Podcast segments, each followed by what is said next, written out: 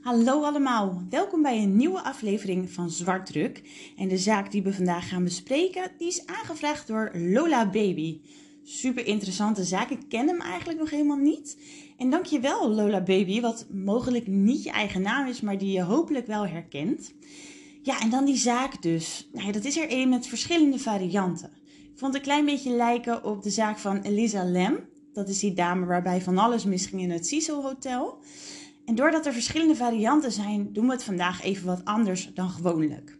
Ik begin eerst met de achtergrondinformatie en dan gaan we door naar de feiten uit het onderzoek. En daarna komen de verschillende varianten aan bod, waarvan de ene de officiële van de politie is. Nou ja, en als je die hebt gehoord, dan kun je mogelijk aan het einde je eigen conclusie trekken. Dus we gaan beginnen met het verhaal van Kenika Jenkins. Kenika Jenkins is een dame die in Chicago woont, in Illinois, in Amerika.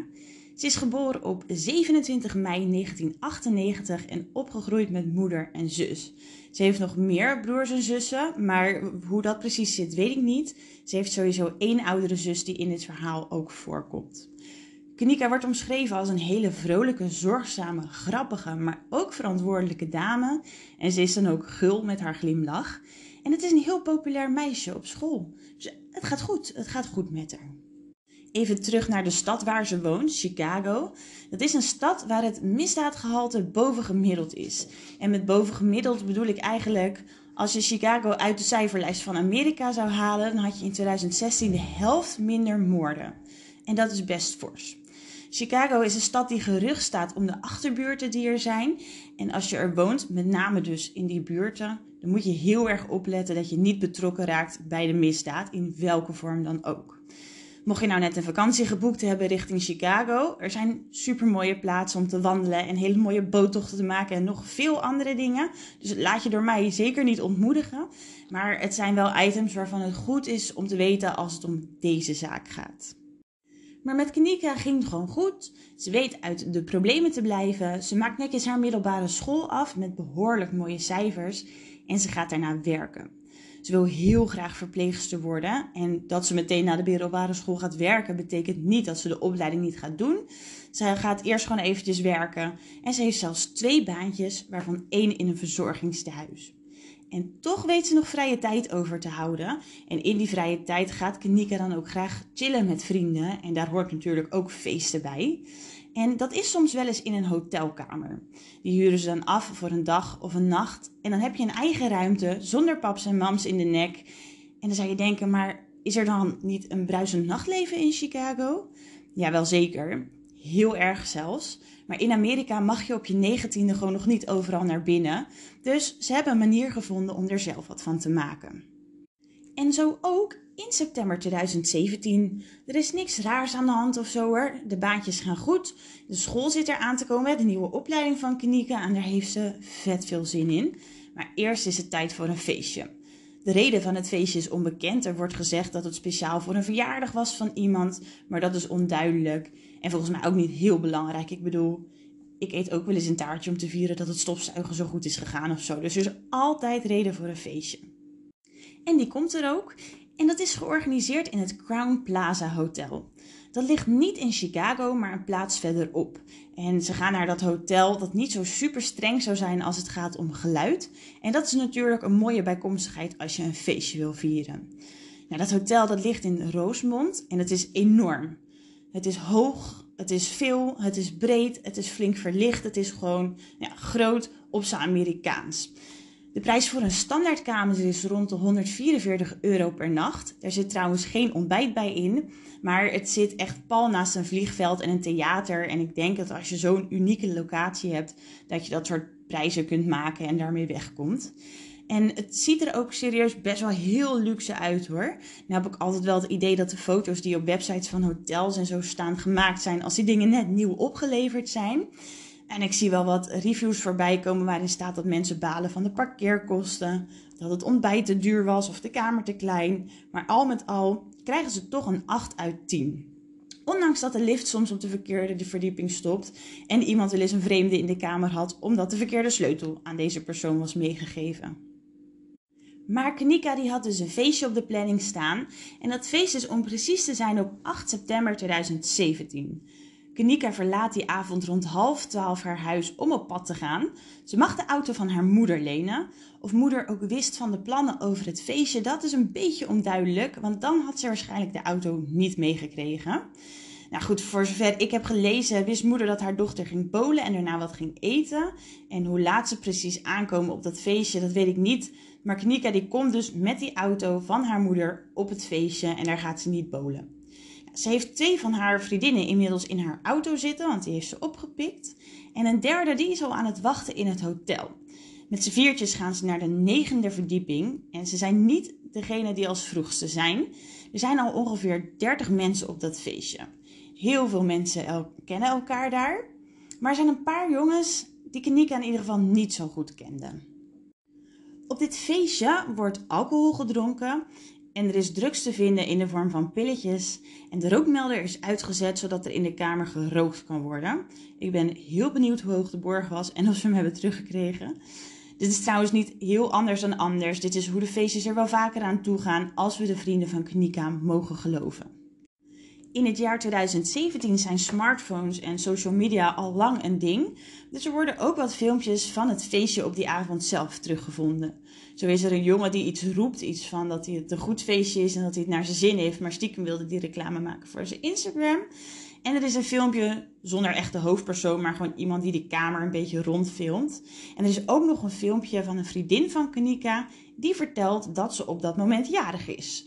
Wat je zo 1, 2, 3 uit de filmpjes kunt opmaken, nou, daarvan lijkt het gewoon een fijn feestje te zijn. Kanika zelf, die heeft de koelkast die avond ook weten te vinden, want volgens haar vrienden was ze dronken. Kanika houdt wel van een borreltje en daar had ze er dan ook wel een paar van op. Mag natuurlijk nog helemaal niet met haar 19 jaar, maar daar kunnen wij met onze 18-jarige grens niet zo heel veel over zeggen. Kanika die stuurt die avond nog een berichtje naar haar zus. Wat daarin stond, dat is niet bekend. Maar het is wel even belangrijk om te weten dat ze op dit punt op die hotelkamer was en in staat was om een berichtje te sturen. Op wiens initiatief het was, dat weten we niet echt, maar de dames besluiten om naar huis te gaan. Het kan zijn dat Kanika het zat was en omdat de andere dames mee terug zouden rijden, zou dit kunnen betekenen dat ze wel met haar mee moesten gaan. Even los van wat je ervan vindt dat ze nog in de auto zou stappen. Er gaat ook een gerucht dat alle meiden eigenlijk weg wilden omdat de sfeer van het feestje omsloeg toen er wat jongens agressief gingen lopen doen. Maar de dames, om welke reden dan ook, ze lopen die hotelkamer uit rond drie uur s'nachts en ze lopen richting de lift om zo weer uit te komen in de lobby op de begane grond. Maar dan bedenkt Kanika dat ze haar telefoon en de autosleutels op de kamer heeft laten liggen waar dat feestje was. Ze zou op dit punt al zo dronken geweest zijn dat het niet meer helemaal goed lukte om terug te lopen naar die kamer. En daarom gingen alle drie de vriendinnen die bij haar waren die telefoon en die sleutels halen. En Knika die zou dan wachten in de hal van de negende verdieping, zodat ze daarna nou, dus naar beneden naar die lobby konden. Dat zijn een beetje verschillende verklaringen. Of ze echt bij die lift stond, of verderop in de gang, of in de hal, of op een andere verdieping. En dat, die verklaringen die verschillen ja, per vriendin eigenlijk van Knika. Maar ja, we moeten niet vergeten dat die zelf ook een borreltje gedronken hadden. Wat wel een feit is, is dat toen de vriendinnen terugkwamen op de plek waar Knika was achtergebleven, Knika daar niet meer was. De vriendinnen die besluiten eventjes te wachten, want voor hetzelfde geld was ze gewoon even naar de wc. Maar het duurde toch wel een beetje lang, dus besluiten ze zelf te gaan zoeken. Verschillende verdiepingen, de wc's, de lobby. En als ze al een tijdje aan het zoeken zijn, dan besluiten ze om naar de lobby te gaan en het personeel bij de receptie om hulp te vragen. Misschien zouden zij eventjes op de camerabeelden kunnen kijken, zodat ze zouden weten welke kant Kanika op was gegaan. Maar het personeel achter de receptie die heeft daar weinig animo voor. Die doen in principe niks en ze laten ook die camerabeelden niet zien. Dus op dit punt nou, hoeven we weinig uit deze hoek te verwachten.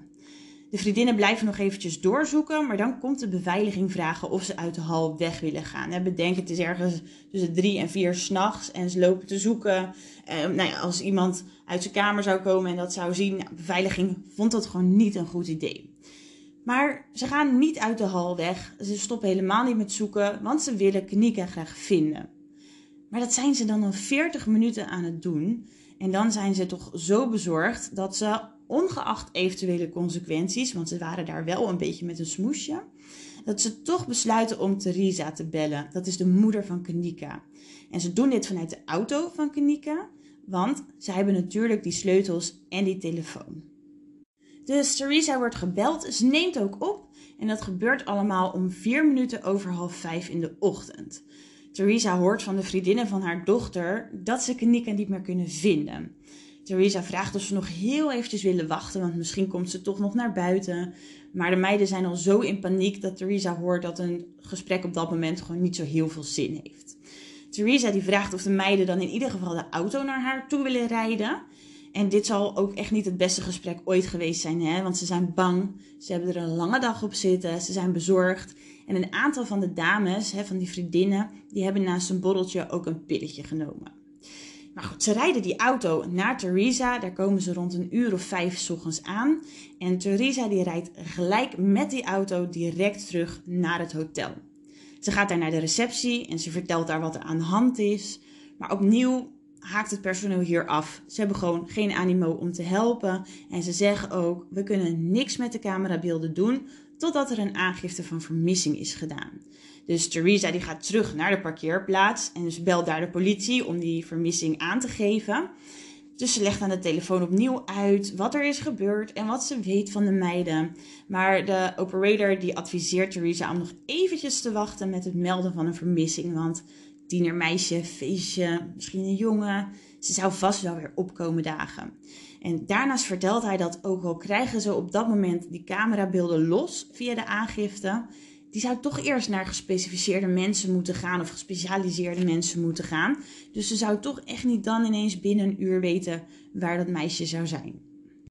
Nou, Theresa die laat het er niet bij zitten hoor. Ze gaat opnieuw naar de receptie, naar het personeel en nu ook de manager. En die vertellen haar dat ze niks kunnen doen zonder de betrokkenheid van de politie. Hoe frustrerend. Theresa accepteert dat ze op dat moment in het hotel niet verder komt. Ze gaat terug naar huis en de oudere zus van Kanika die gaat op haar beurt naar het hotel. Ze vraagt om de camerabeelden en nee, je raadt het al, juist, krijgen ze niet. De zus van Kanika die belt ook de politie om aangifte te doen, maar ze moet daarvoor naar kantoor komen en de politie komt dus niet naar het hotel. Kanika's zus die gaat naar de politie in Rosemont en ze doet daar de aangifte, maar ook dan springen ze nog niet meteen in actie. Totdat de politie toch naar het hotel komt. En dat had als reden dat de zus de aangifte niet had ondertekend. Dus dan was ze niet geldig. Nu de politie daar toch was, weten ze hem via de manager naar de camerabeelden te krijgen. Want een politieagent, daarbij lukte dat wel.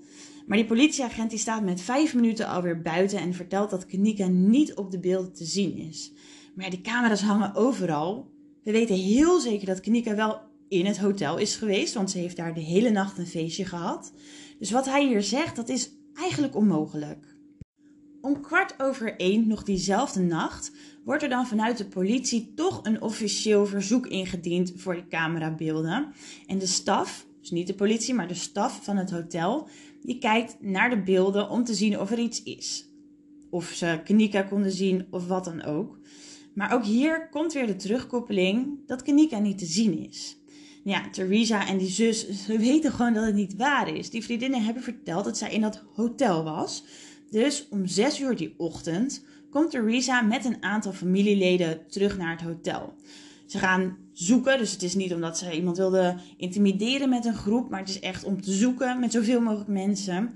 Dus dat doen ze ook. Ze kloppen aan bij verschillende kamers door het hele hotel, verschillende verdiepingen. En dan heeft het hotel ineens wel aandacht voor Theresa. Ze bellen de politie, die komen meteen op en die reageren wel op de klacht van het hotel dat Theresa mensen zou lastigvallen. Ja, daar komen ze dus wel voor. En dan kan je denken, ja, maar ja, wat moeten ze dan als die vrouw daar ineens met een hele groep staat? Maar Theresa is echt een super aardige vrouw die ondanks alles heel kalm weet te blijven. Er zijn best wel wat nou ja, fragmenten van bijvoorbeeld die 911-call en van heel veel dingen. En daar is ze gewoon echt ook heel erg lief en kalm, wel bezorgd, maar niet onvriendelijk. Nou, die agenten die in het hotel zijn om die klacht op te pakken, die zien dat ook. Hè, die horen het verhaal, Kanika die weg is. En waarschijnlijk uit sympathie bekijken de agenten die eigenlijk voor die klacht komen, toch nog even de beelden. want kennelijk was toch nog niet alles bekeken.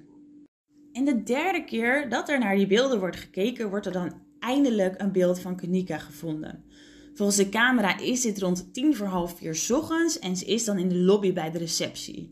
En dat gaat niet helemaal zonder horten en stoten. Kanika probeert haar weg te vinden, maar botst daarbij tegen alles aan wat ze tegenkomt. En ze heeft ook alles om zich heen nodig om zich vooruit en overeind te houden.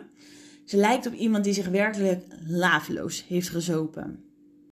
Dan zou je kunnen denken: waarom wordt dit pas bij de derde keer gezien? Want we zijn inmiddels al op de avond na het feestje. Nou, het personeel, die staf, die bleek uiteindelijk alleen de beelden van de voordeur van het hotel bekeken te hebben. Ja, want het is helemaal niet raar als iemand die zeker weten in jouw hotel was, niet naar buiten is gegaan. Ja, nee, dan hoef je niet even verder te zoeken, toch? Als ze al 12 uur vermist zijn. Dummies. Maar ze is dus gespot. En dat betekent dat er misschien wel meer beelden van haar te vinden zijn, want ze is niet naar buiten gegaan. En die beelden die zijn er ook. Kanika die wordt op verschillende verdiepingen in verschillende gangen gefilmd. En zo ook in de keuken in de kelder van het hotel, die niet in gebruik is vanwege een verbouwing of een renovatie. En volgens de camerabeelden en het tijdstip daarop zijn dit ook de laatste beelden waar Kanika op gezien is. En dus is een logische stap dat een aantal leden van de staf en een aantal politieagenten in die keuken gaan zoeken, want daar is ze dus voor het laatst gezien. Dat is nog best een grondige opdracht, want niet alle stukken van de keuken zijn binnen het zicht van de camera.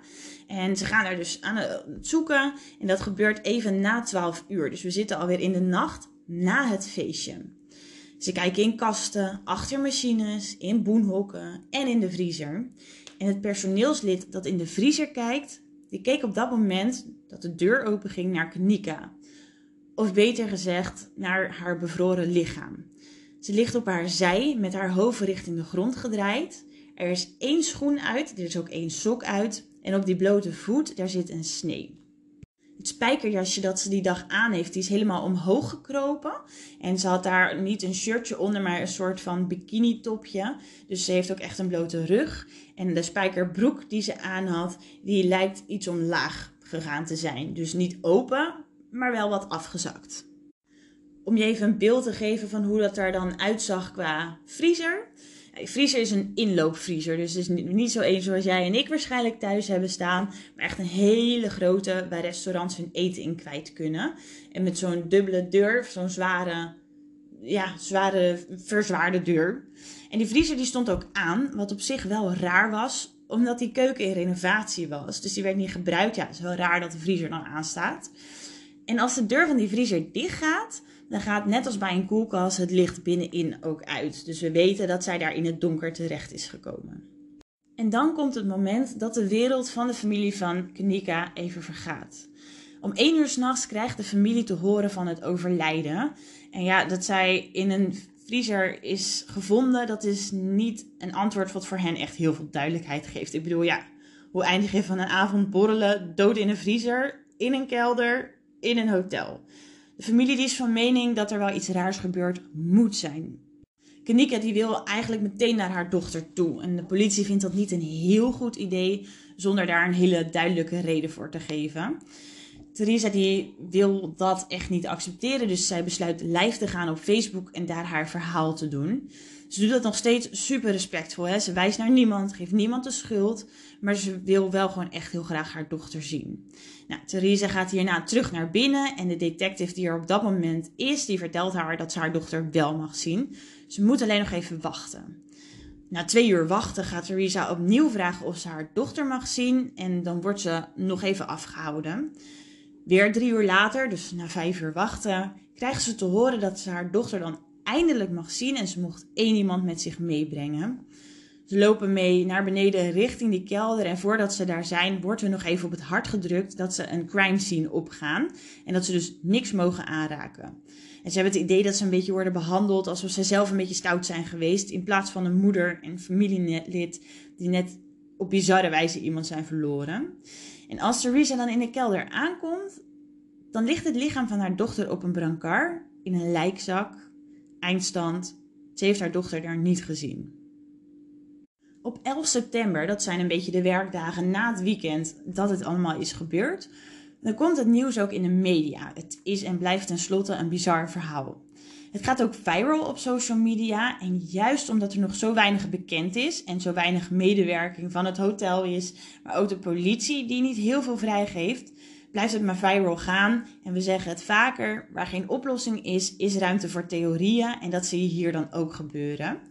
En de video's van de camerabeelden die eerst nog zo beschermd waren, die gaan ineens ook viral. Dus die zijn voor iedereen te zien. Theresa die heeft wel ook via haar Facebook duidelijk gemaakt dat niet alles heel erg is gegaan zoals dat het misschien zou moeten. En zo komt het dat er ook hele protesten worden georganiseerd voor het hotel. En die gaan zo ver dat de eigenaar van het hotel Theresa via social media oproept om de mensen die daar staan te vragen om weg te gaan, omdat zij inkomsten mislopen. Dat doet ze overigens niet. En again, ze is niet aan het wijzen naar een schuldige, maar zolang er geen duidelijkheid is zal ze gewoon niet stoppen. En het is ook niet echt een goede PR voor het hotel, daar hebben ze gelijk in. Maar als je het mij vraagt, hebben ze dat zelf misschien ook wel een beetje in de hand gewerkt. Dat, ja, ze hebben gewoon niet meegewerkt tijdens die vermissing. En dat hadden ze misschien wel moeten doen. Daar krijgen ze van mij in ieder geval geen acht voor. Op 30 september is er dan een herdenkingsdienst voor Kenika. En daar komen maar liefst duizend mensen naartoe. En dat zegt enerzijds wel wat over hoe bekend de zaak is. En anderzijds ook natuurlijk hoeveel mensen het ontzettend erg vinden wat er met het meisje gebeurd is. Natuurlijk wordt er ook een onderzoek gestart. De agenten die ter plaatse waren, die noemden de plek al een crime scene. En het is ook wel een dood een beetje onder verdachte omstandigheden. Dus de politie die moet dan een onderzoek starten. Dat gebeurt ook en op 6 oktober 2017 is het rapport van de lijkschouwer klaar. De dood die wordt vastgesteld als een ongeluk ten gevolge van onderkoeling. In dat rapport staat ook dat er geen illegale drugs gevonden is in het bloed van Kendika. Dat was geen verrassing, want ze had wel eens met drugs geëxperimenteerd, maar het was gewoon niks voor haar. Daar was ze gewoon niet zo weg van, dus dat deed ze niet. Wel wordt er alcohol in haar bloed gevonden, een promillage van 0,112. En bij 0,5 kun je zeggen dat er één of twee glazen alcohol gedronken zijn. Ook niet echt een verrassing gezien het feestje. Wat wel bijzonder is, is dat haar vriendinnen aangeven dat ze haar cognac hebben zien drinken. Meerdere glazen. En volgens mij zou het dan een beetje hoger moeten zijn. Maar nee, dit is wat eruit komt. Dat is overigens volgens de wetten van Illinois wel te veel om mee te rijden. Dus dat had sowieso niet meer gemogen. Wat wel in haar bloed is gevonden zijn sporen van een medicijn tegen epilepsie en die worden ook gebruikt om migraine te voorkomen. Dat medicijn in combinatie met alcohol, dat zou elkaar versterken en dat zou natuurlijk weer het dronken loopje veroorzaakt kunnen hebben. Ook goed om te weten is dat het medicijn de fase van onderkoeling kan versnellen. Vraag me niet hoe, maar dit is wat er wordt vastgesteld. Kanika die had die medicijnen zelf nooit voorgeschreven gekregen, dus het was wel bijzonder dat ze die tegenkwamen. Maar ze had het binnengekregen. En los van dat medicijn wordt er verder geen drugs gevonden in het bloed van Kanika. Ja, dus dood ten gevolge van onderkoeling. Dat is wat de lijkschouwer vaststelt. En de, officiële term is het dood door hypothermie. Wat betekent een te lage lichaamstemperatuur. En in de volksmond dus bekend als onderkoeling. En dat hoeft niet per se een verrassing te zijn, denk ik, als je vast hebt gezeten in een koelcel. Wel goed om er nog even op in te zoomen.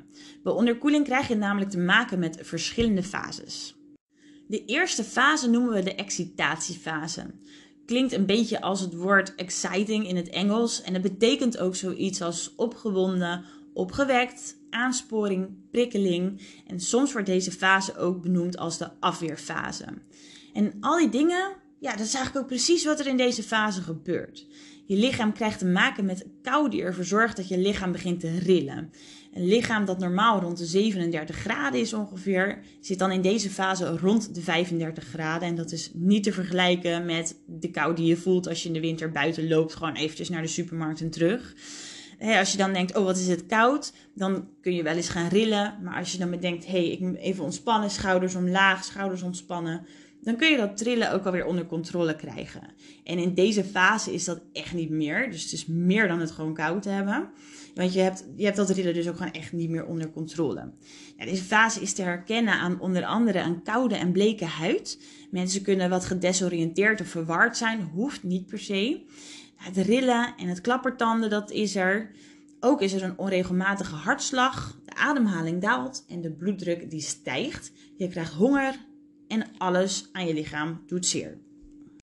Als je dan geen actie onderneemt of kunt ondernemen, dan kom je in de tweede fase terecht. Dat is de adyname fase. Het lichaam is dan 33 graden of minder. En in plaats van te rillen word je heel erg stijf en je spieren beginnen te verzwakken. Je raakt wat minder bij bewustzijn. En ook in deze fase kunnen mensen weer heel verward overkomen alsof ze aan de drank of drugs zitten. Die hartslag die was al laag, maar die wordt nog lager. En de pijn die je voelde, dat zeer aan je lichaam, dat begint te verdwijnen. En vanuit die fase komen we dan in de laatste fase, de derde fase. En die noemen we de paralytische fase. Die treedt op als het lichaam ongeveer 30 graden of nog kouder wordt. En die zorgt ervoor dat je in shock kunt raken en bewusteloos kunt zijn. Je voelt eigenlijk geen pijn meer, want die was al een beetje weggetrokken. Maar er is wel een heel groot gevaar voor bijvoorbeeld bloedstolling, hersenzwellingen en dat soort dingen. Dus je lichaam heeft het op dat punt heel zwaar tot kan bijna niet meer functioneren. Nu ben ik geen arts of zo, dus als er over dingen verschillende berichtgeving is, dan heb ik het alsnog uit die informatiebronnen te halen. En zo ook het volgende. Wat er namelijk in fase 2 of tussen fase 2 en 3 kan gebeuren, is dat we zien dat mensen naast die desoriëntatie en die verwarring ook heel strijdlustig kunnen worden. Dus dan denken ze, ja, mooi niet, dit gaat mij niet gebeuren. En dan zien we wel eens twee dingen gebeuren. De eerste is dat zoogdieren die onderkoeld raken, die graven zichzelf in in een poging een soort holletje te maken waar dan de lichaamswarmte in blijft hangen en zichzelf zo te redden. Bij mensen zien we soms gebeuren dat ze waarschijnlijk met diezelfde motieven ergens onder gaan liggen of in een hoekje gaan zitten of liggen. En het tweede ding is paradoxaal uitkleden. Als jouw spieren heel lang heel druk bezig zijn geweest, dan raken ze die op een gegeven moment uitgeput en ze stoppen ermee. En het warme bloed dat zich tijdens al dat harde werken rondom die spieren heeft verzameld, het komt dan vrij in de rest van het lichaam. En dan kan het zijn dat iemand zich ineens heel warm voelt, maar dan ook echt heel warm, als in ik verbrand van binnenuit. En dat heeft als gevolg dat we wel eens zien dat mensen die aan hypothermie zijn overleden, soms worden gevonden zonder kleren of dat we zien dat ze bezig waren om zich uit te kleden. En dat kunnen we misschien in het verhaal van Kanika ook weer een beetje terugvinden.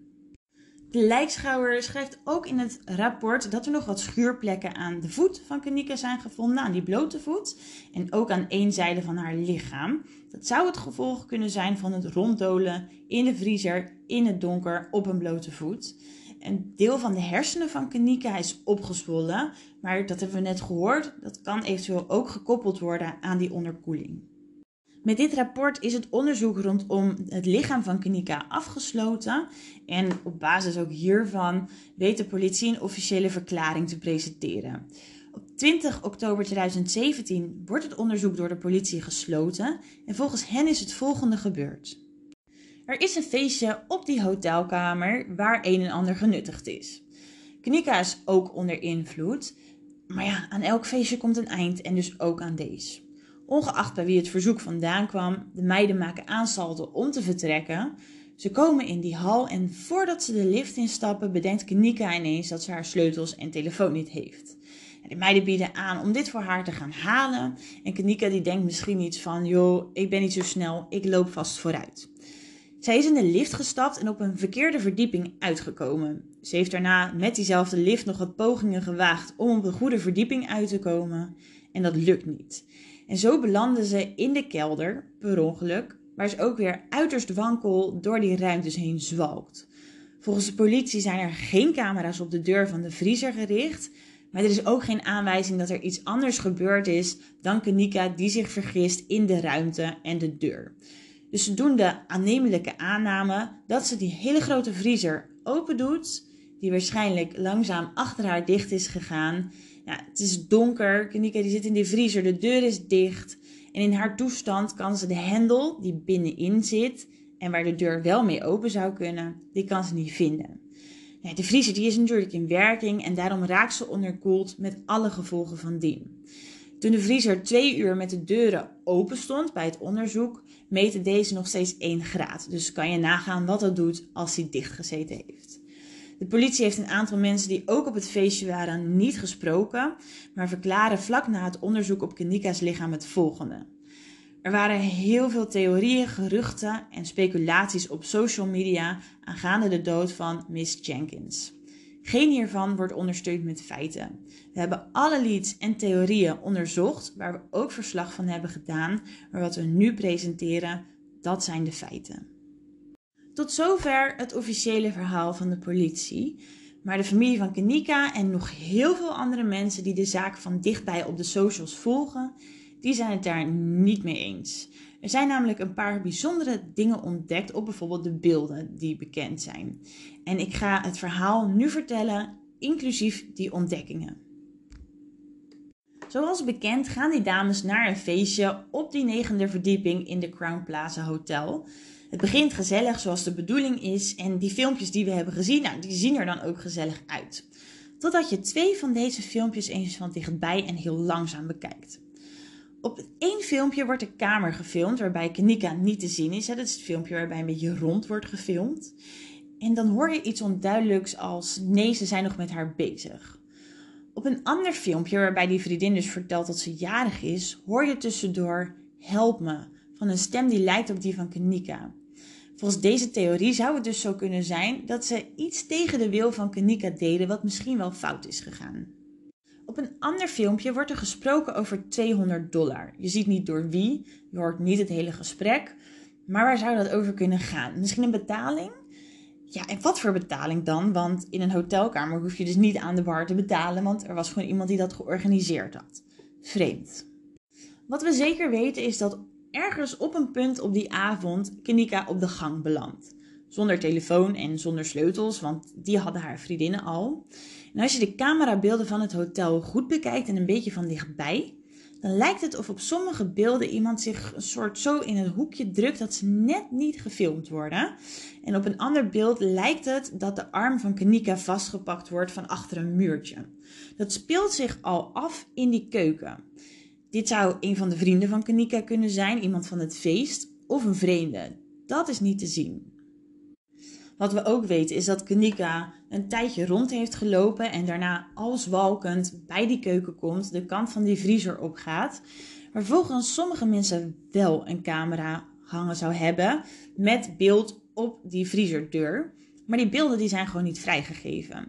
En zo zullen we dus niet ontdekken of er iemand geweest is die Kanika de vriezer in heeft geduwd. Want vergeet niet, het is een gigantische vriezer en die deur die krijg je dus niet zomaar open. Dus hoe zou Kanika dat dan in haar toestand gedaan moeten krijgen?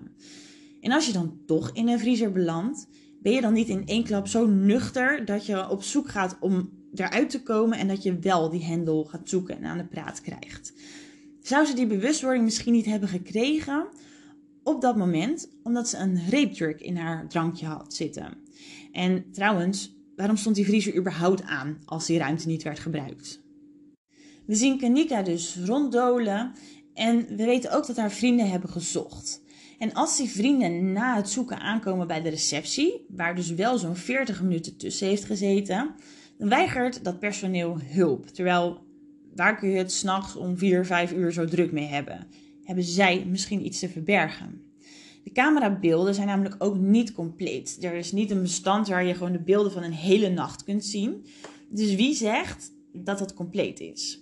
Nou, er is zelfs een meneer die betrokken is bij een organisatie voor slachtoffers. Die vertelt dat een onbevestigde bron bij de politie hem heeft verteld dat er wel degelijk beelden zijn van die deur van de vriezer. Dat er tijdstippen ontbreken omdat er beelden zijn weggehaald of het is bewerkt. En dat zij 15 mensen die op het feestje waren nog niet hebben gesproken, waarvan ze vermoeden dat er 12 betrokken zijn bij de dood van Kanika. Zo mogelijk ook haar vriendinnen zelf. Want er zou die nacht onderling geappt zijn bij de meiden van ja jeetje, ze is zo dronken en nu zijn we er kwijt. Of heb je gezien dat ze met die en die mee naar beneden is gegaan op de trap? In Amerika kennen ze de AVG nog niet zo goed als dat wij hem hier kennen. En daarom is bijna alles te vinden op internet. Bijvoorbeeld dus die camerabeelden van het hotel. Maar ook de foto's van de crime scene, inclusief het lichaam van Kanika. En op een van die foto's is te zien dat er een zwart iets onder haar nagel zit. En dat lijkt op het zwart dat los zou kunnen komen van een vuilniszak waar ze in mee is genomen. En als zij in die vuilniszak zat, dan is ze op de camera niet gezien. Haar lichaam ligt in een onnatuurlijke houding en haar kleding zit ook raar en ze heeft die sneeuw op haar voet. Dus voor hetzelfde geld is er wel een gevecht geweest en is ze dus niet gezien omdat ze in die zak zat en lag haar lichaam zo raar omdat er toch iets gebeurd is met toedoen van het derde. Maar dat is niet alles hè, wat er aan haar lichaam wordt ontdekt, want we hebben ook nog de zwelling in haar hersenen. En de politie die vertelt dat dat komt door die onderkoeling. Maar kan je dat niet ook oplopen als je gewoon een hele harde klap hebt gekregen? Als je een beetje tussen de regels door hebt ja, geluisterd, dan ontdek je misschien wel dat er een en ander aan theorieën in zat. En die komen hier nog eventjes op een rijtje de achtergrondgeluiden en die hulpkreet en misschien ook wel de appjes van de vriendinnen, die zouden kunnen wijzen op een uit de hand gelopen verkrachting waarna Kanika of in een zak is meegenomen of de vriezer in geforceerd is. De appjes van de vrienden, het her en der verschillen van de verhalen van de vrienden en het in het bezit zijn van de spullen van Kanika, ja, dat zou erop kunnen wijzen dat haar vrienden haar erin geluisterd hebben. Misschien voor het geld. En dan is er nog wat. We hadden daar 30 mensen op een hotelkamer met drank en drugs en die een feestje aan het vieren zijn. Dat zal niet de stilste kamer van het hotel geweest zijn. Sterker nog, zou er niet een enorm kabaal vandaan gekomen kunnen zijn?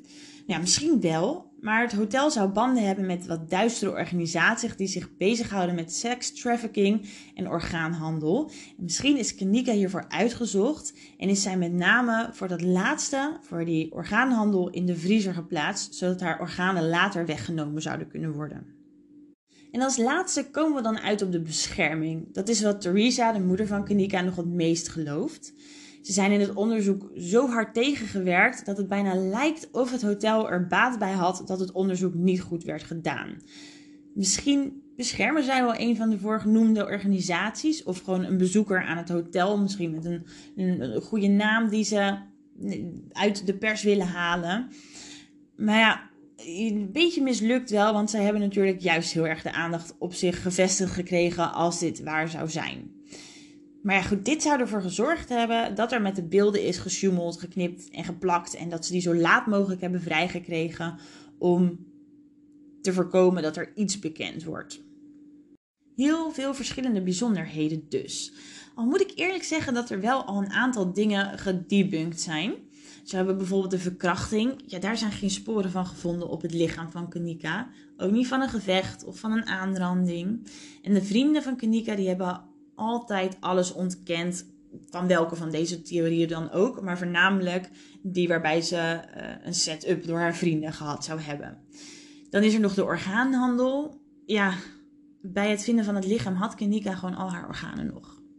Dan zijn er natuurlijk ook nog die filmpjes. Hè? Die zijn nog steeds overal op het internet te vinden. En ik heb die filmpjes waar de speculaties over rondgaan ook eens bekeken. En waar sommige mensen een persoon in een hoek zien staan of zien dat Kanika achtervolgd wordt. Ik zie eerlijk gezegd alleen iets als een soort van mislukte regenton. En het fragment waarbij de arm van Kanika vastgepakt zou worden, ja, volgens mij zouden dat ook gewoon de pixels kunnen zijn, want camerabeelden filmen vaak niet zo goed als dat je bijvoorbeeld je telefoon dat doet. Ik heb verder ook geen hard bewijs kunnen vinden van het zoemelen met de filmpjes vanuit het hotel en met die originele beelden. Wat niks hoeft te betekenen, want ik ben geen expert. Maar datgene waar andere mensen aan afleiden dat er wel wat te zien is, ja, ik zie het niet. Dat is niet helemaal zo als het gaat om die achtergrondgeluiden. In dat ene filmpje hoor ik wel het help me gedeelte, maar dat is ook wel echt het enige. En dat kan ook zijn als iemand je de kieteldood geeft. Dan kan het ook een beetje hè, dat eruit komt. En die vriezer, ja, die stond trouwens aan omdat een ander bedrijf deze had geleased. Het was net een startend restaurant of zo en die had een ruimte nog nodig. Ja, jeetje, het is een zaak die heel lastig te begrijpen is, vind ik. De situatie is eigenlijk net te bizar om waar te zijn. Maar er is ook weer niks wat keihard bewijst dat het anders is gegaan, zoals de politie eigenlijk al zei. En ik moet eerlijk zeggen dat ik zelf ook wel een beetje geneigd ben om mee te gaan in hun officiële verhaal. De familie van Kanika, die doen dat niet. Die hebben later nog een advocaat in de arm genomen om een rechtszaak te starten tegen het hotel voor nalatigheid en schade. Nou, het zou om een bedrag van 50 miljoen gaan. En in eerste instantie is die afgewezen, maar de advocaat gaf aan dat zij daar absoluut krachtig tegen in zouden gaan, tegen dat besluit. Ik heb er daarna niet heel veel meer over kunnen vinden, dus ik kan je niet vertellen hoe dat is afgelopen. Misschien hebben ze geschikt, misschien heeft de advocaat het niet meer gedaan of de moeder van Kanika. Ik weet wel dat het hotel in het begin heeft aangeboden om in ieder geval de begrafenis van Kanika te betalen ter verzachting, een tegemoetkoming. Maar ja, of dit nou echt een tragisch ongeluk is of een perfect uitgevoerde moord, ik twijfel of we dat antwoord nog gaan krijgen. En dat vind ik met name heel erg verdrietig voor de familie van Kanika. Ik hoop dat zij op een dag ook in overweging kunnen nemen dat het misschien echt een ongeluk is geweest. Want die optie is er gewoon. Want ja, meestal kun je bij een afgerond onderzoek zeggen dat het afsluiting met zich meebrengt. Maar in dit geval is dat gewoon echt niet ter sprake. Ik zal een linkje in de show notes zetten naar een video die veel van de filmpjes en die geluidsfragmenten bevat. Dan kun je voor jezelf kijken, als je zou willen, wat je er zelf van vindt. En als je dan nog een andere theorie hebt, dan ben ik daar natuurlijk ook heel erg benieuwd naar. Lola, baby, dankjewel voor de suggestie. Heb je nou ook een suggestie? Laat het me weten. Dat kan via het mailadres in de show notes. En voor degenen die via Spotify luisteren, kan dat ook via de opengezette vraag bij deze aflevering. Voor nu, dankjewel voor het luisteren. Veel succes met het opzoeken van alle filmpjes en het duiken in de rabbit hole. En natuurlijk hopelijk tot de volgende keer. Doeg!